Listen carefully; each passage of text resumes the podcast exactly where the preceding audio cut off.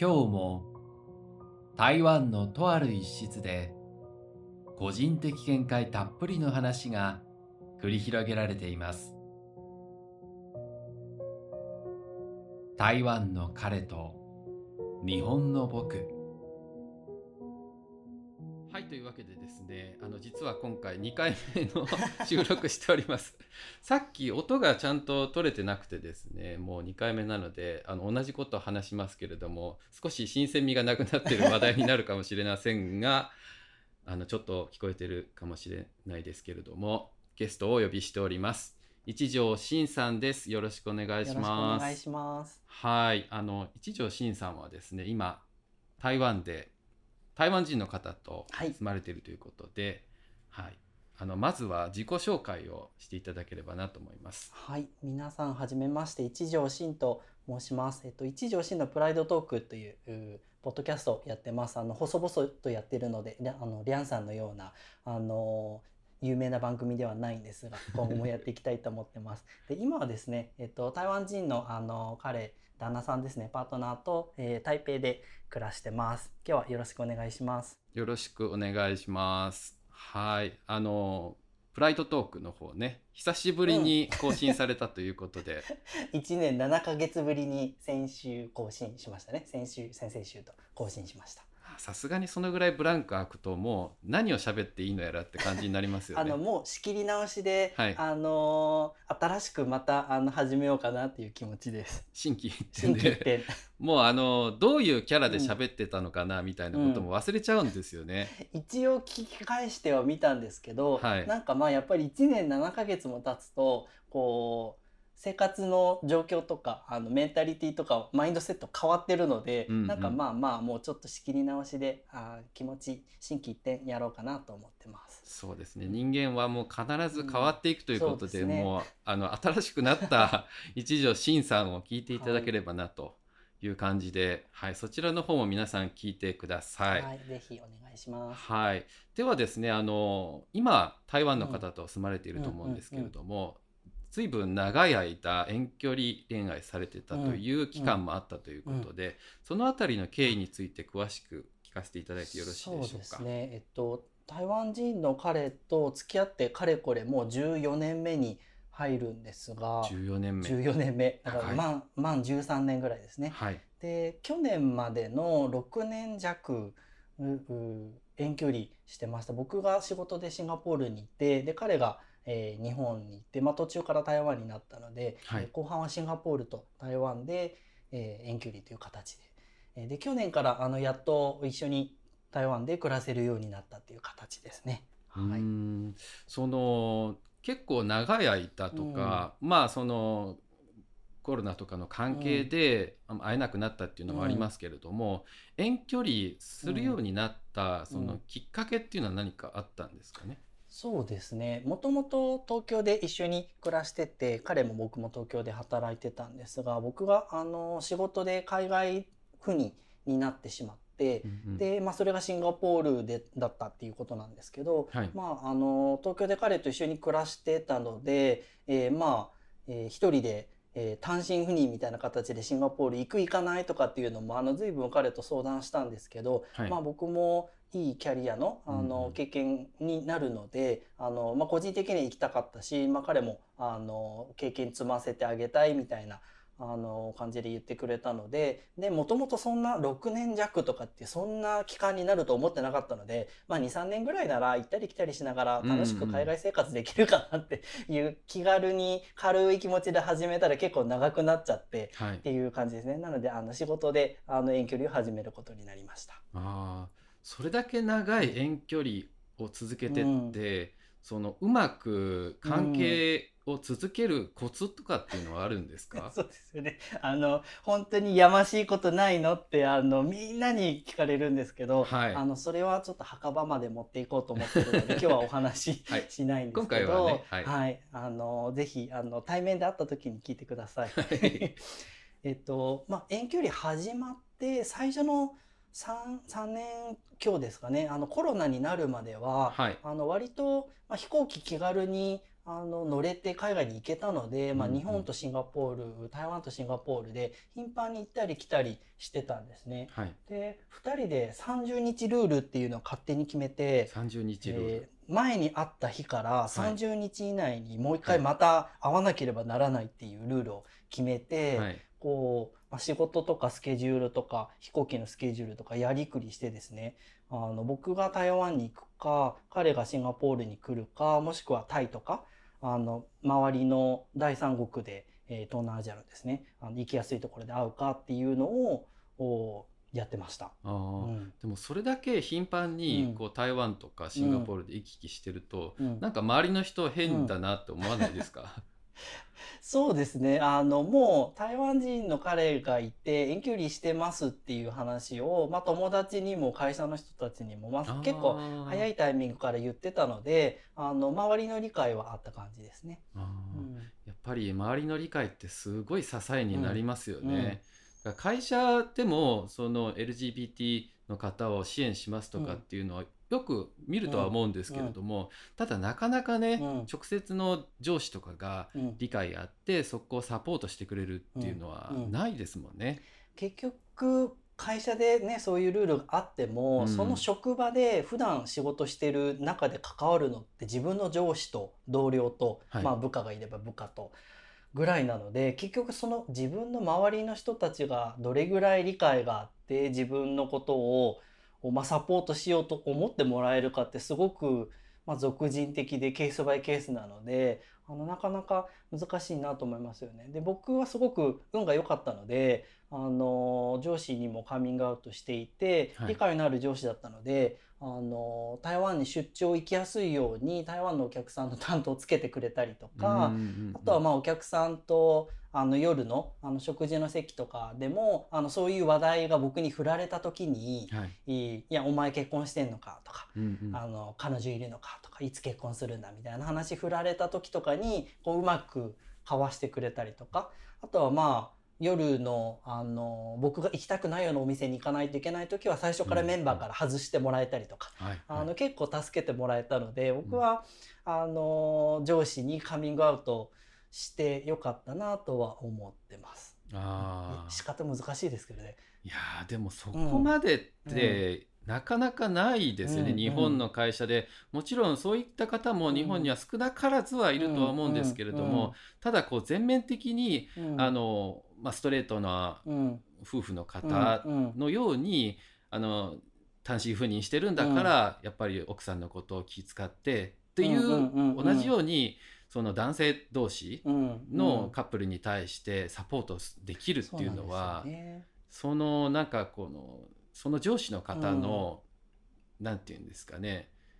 性格というか、そこからしっかりと理解してないとそれはあるうんと思います。僕会社の人にカミングアウトするのに半年ルールっていうのをはい。作ってて、僕ちょっと自分でルール作るの好きなんですけど、はい。あのはた一緒に働き始めて半年経ったらあの、まあ、毎日顔を合わせる一緒に仕事するぐらいの距離感のあの会社の人だったら半年一緒に仕事にすればはい大体人柄ってわかるじゃないですか。はいはいで半年経ってその人がに言っても良さそうだなって思える人だったらそれぐらいのタイミングでカミングアウトするって決めててはいで逆に半年ぐらいであこの人言うとちょっと理解得られなさそうだなっていう感じであればもう二度と言わないっていう。あのあ半年ルールででその時のあの上司は半年ルールであ言ってもいいなって逆になんかもうちょっとあの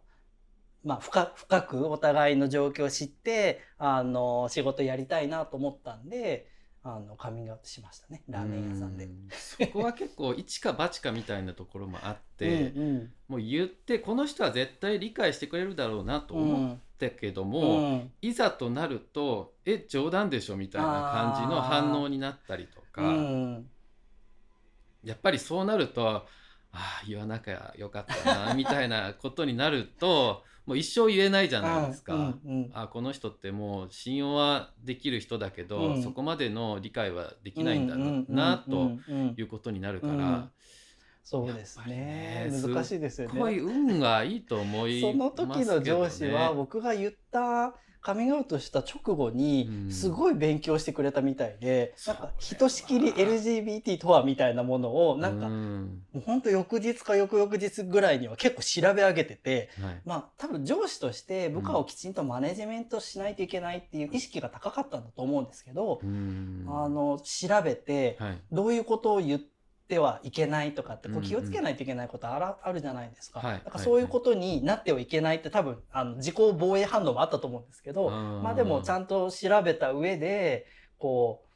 うまあきちんと正しく理解して、まあ、接しようとしてくれたんで入りも、まあまあ良かったですね。そこはやっぱり優秀な人材を逃してはいけないという考え方が そう思ってもらえてたらあな。ったからじゃないですかね。とちゃんと仕事してるからこそやっぱりそうやって親身になってね、うん。あの相談してくれたりとかっていうのがあるんだろうなとうん。勉強してくれたりまあ半年間ね一緒に働いてある程度の,、あの関係ができてるっていうタイミングなのでより一層まあまあ気にかけてもらいやすかったかもしれないですね。いやー仕事ができる上司ですね、本当に。本当に。自分も、あの遠距離恋愛してた時ってあったんですよ、あの日本に住んでいて、台湾の彼と付き合ってた時があって、その時はですねほぼ、まあ、毎月とまではいかなかったんですけれども、2ヶ月に1回ぐらい会いに行ってたんですよね。うんうんでその時に言われてたのが「女でもいるんじゃね?」みたいなことを言われたんですよ。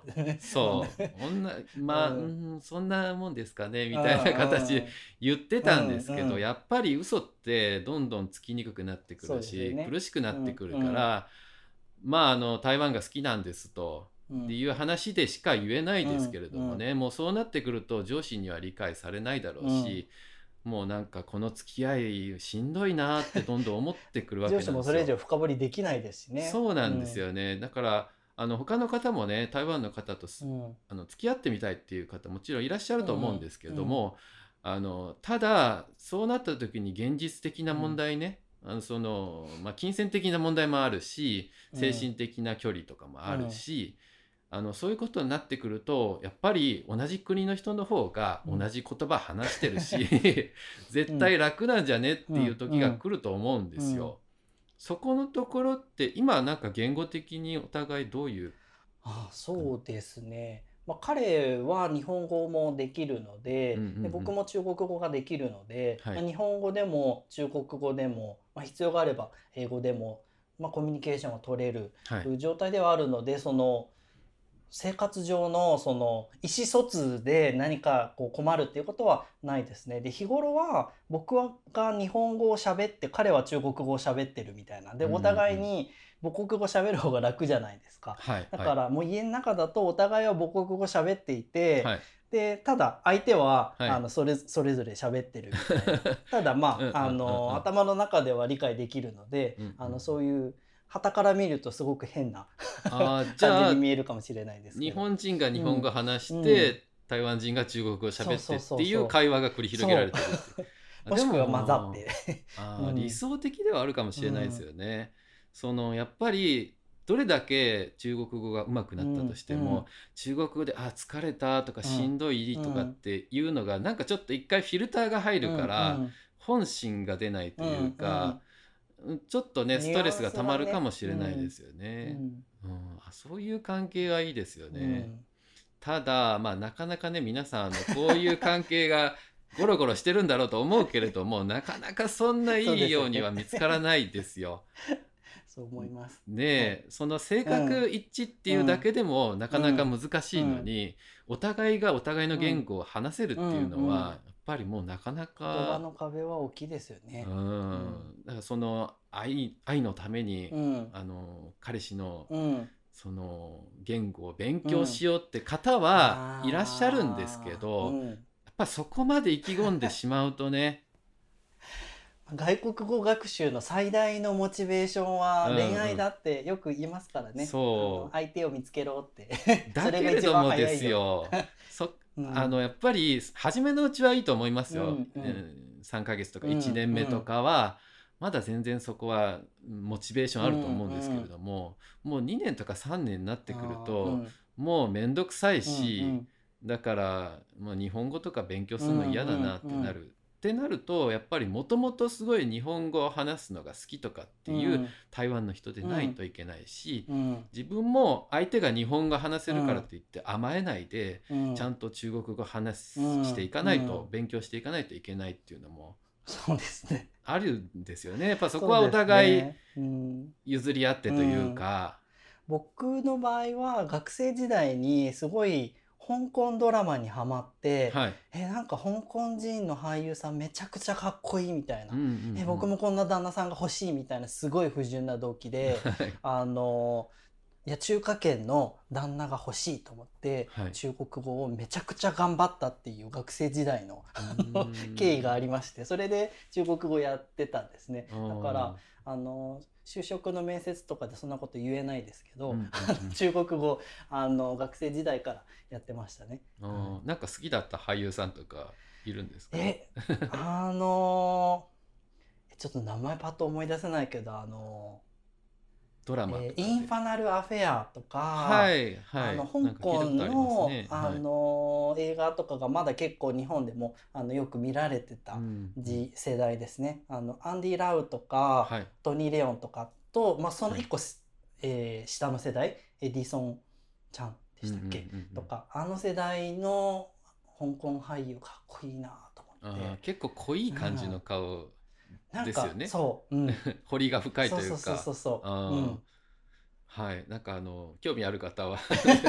Google で調べていただけインればなファナルアフェアとググってください。かっこいい俳優さんたくさん出てきますんで、ね、今はねもうちょっと違う顔になってるかもしれないですけれどそうでも、すね。はい、そういう雰囲気の方に憧れて、そうですそうです。今の彼はそういう感じ。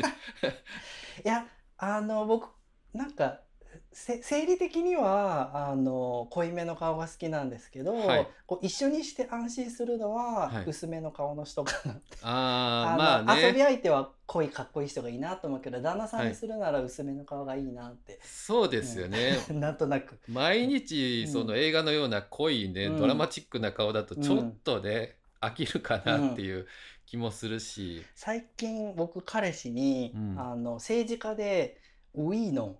っていう、あの最近選挙出てたすごい濃いめのあの、かっこいいちょっとスポーツ系の人と、はい。あのジャン・ワン・アンっていうあの、まあ、ちょっと2枚目俳優みたいなはい。あのちょっと薄めの顔のかっこいい 政治家がいて、はい。旦那さんにどっちが好みって聞かれたんですね。で僕遊ぶならそのちょっと濃い方がよくてでも旦那さんは薄い方がいいかなみたいな。はいはいはい。それはなんあかフォローも含めてですか？うちの旦那さんはどっちかというと薄めよりかなと思います。まあね、うん。現実的になんかそれは妥協とかじゃなくって、うん。やっぱり心地のいい関係ってなると、うんこういう関係かなっていうのもあるし、うんうん。その熱い恋愛をしたいっていうならまあどうせならこういう感じがいいなっていうのもあるし そこはねうん。あのまあ分かれるところではあると思うんですけれども、いやーもうねそれで14年ぐらいですか4年目になりまねね。もう羨ましいですけれどもなんか最近、うん。彼に似てきた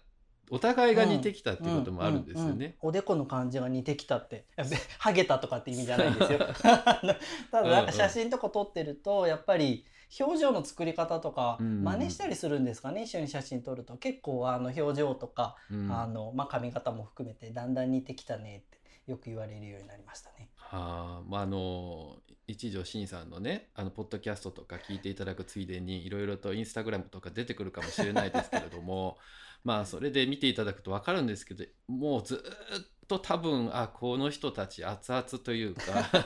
言い方が古いですけどもあこういう感じなんだろうなっていう雰囲気が伝わってきますので、羨ましいなっていうかでその見た感じ、うん。あれなんか双子かな兄弟かなみたいなね、うん。同じポーズしてるというか、そうですね。外歩いてると兄弟って絶対言われますね。ねえ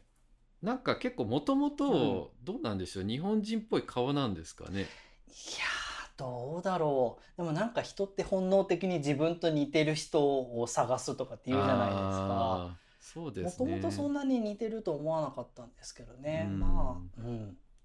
まあでもお互いの言語を勉強しているっていうところで似てくるのはね、うんうんあるのかもしれないですよね。いやまあそんな感じでかなり話してはいいるんですけれども、実はですねこのポッドキャストで皆さんに話していないことがあって、うん。まあ、黙っていたわけでもないんですけれどもあの実はお付き合いしていた彼と